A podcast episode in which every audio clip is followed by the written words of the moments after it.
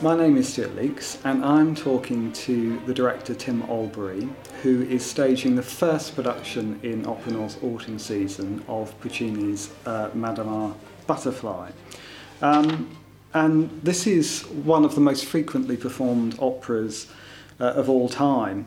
Um, and of course, for that reason, it's, uh, it's a great first opera for a lot of people. Um, so it might be worth for people who don't know it, uh, Tim, sketching in the story for us. Yes, it's, it's a very, very simple story.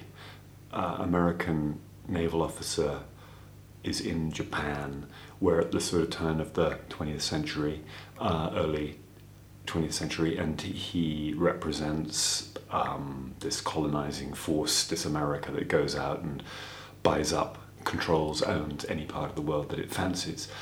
Um, and he decides to get married to a geisha, a young, very young 16 year old girl that um, he's been introduced to, and he decides he's fallen in love with, and he will marry her.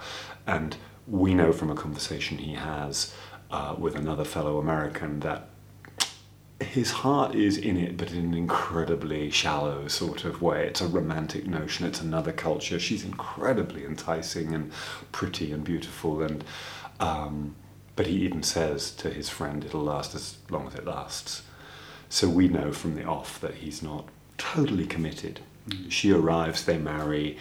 Uh, by the end of the first half, they have gone to bed together and they've had a beautiful duet, and clearly it's fantastic. And we sense that she, although it's a financial transaction because she and her family have no money, and that's why she's marrying him to give herself and her family financial security, that she has made a kind of more than superficial commitment to him. Mm. The next act is some years later, he has gone promising to come back, gone off on his job as a naval officer, promising to return. She is waiting for him to return. They have had a child a little child, three or four years old, and she's waiting and waiting and waiting. And of course, he is never coming back. And um, Sharpless, who is the other American, who's the local consul for the Americans, turns up with the letter that Pinkerton sent him to tell her that, you know what, I'm not coming back. Um, and then, of course, he does come back because his ship has been sent there again and comes, but he's brought with him his new all American wife and uh, it breaks her heart and she kills herself. So, given that that's a pretty bleak story, why do you why do you think it's achieved such an enormous popularity? Because actually, it wasn't a success, was it? When it was first staged, it was it was a famous fiasco, in fact. Yes, I, I suspect well, there are lots of reasons. First of all, of course, it's got fantastic music mm. um, that sometimes borders on, as it always does with Puccini, the extremely sentimental.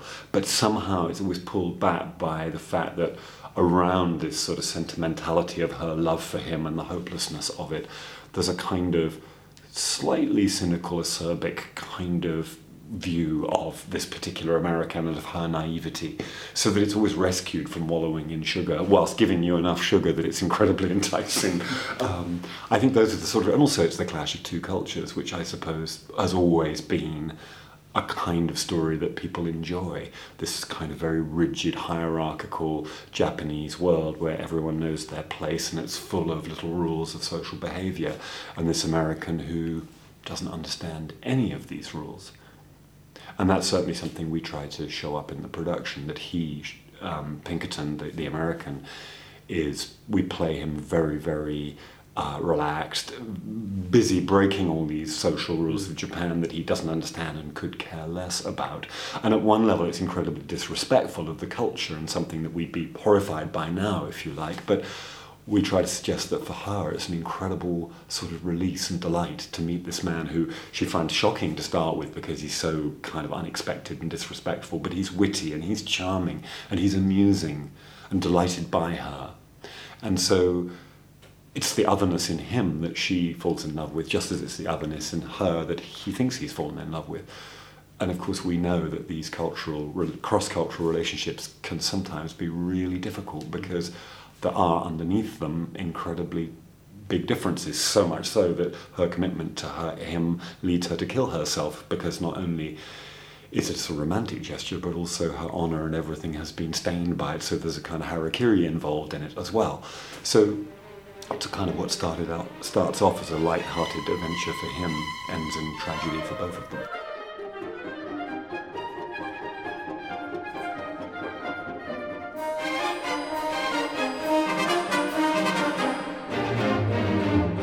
So to come back to the music, Yes. um, and uh, as, as you said, uh, you know, it's uh, it's uh, it's a fantastic score, and it's it's fantastic at creating atmosphere as well, isn't it? Actually, in particular, I think of the nighttime vigil, Oh, for instance, yeah, which is uh, yeah. extraordinary. The very famous humming chorus. But um, could you just choose one difficult to do, but one highlight mm. from the score? Well, I suppose in terms of a standalone piece of music that you could listen to on its own, there's the moment when, in the second half, when Butterfly is with her maid, her ever faithful maid, the only person who stood by her, um, Suzuki, and, and uh, she imagines him returning one fine day, it starts, and she basically describes to her maid what it will be like. You know, I'll be standing there on the veranda of the house and I'll look down the hill and I'll see him coming up towards me. And then I'll be I'll be nervous and shy but also playful and I'll hide and then I'll come out and he'll be surprised and he'll greet me and he'll hug me and so it's a sort of wonderfully beautiful construction of this romantic ideal of this man. And of course, we, as we listen to it, know that it's a fantasy. So Yes. it's extremely beautiful and beautifully painted in, in its colours and its view of this arrival. And it would be sentimental if we didn't know Yes, that it's it's, that it's a complete fantasy. So, so you have this extraordinary, beautiful, shimmering vision of their reunion um, that is constantly in your head, being undercut by what you know is the reality of the situation. So, I suppose if I had to choose, that would be my piece of music. Tim, thank you very much. It's a pleasure.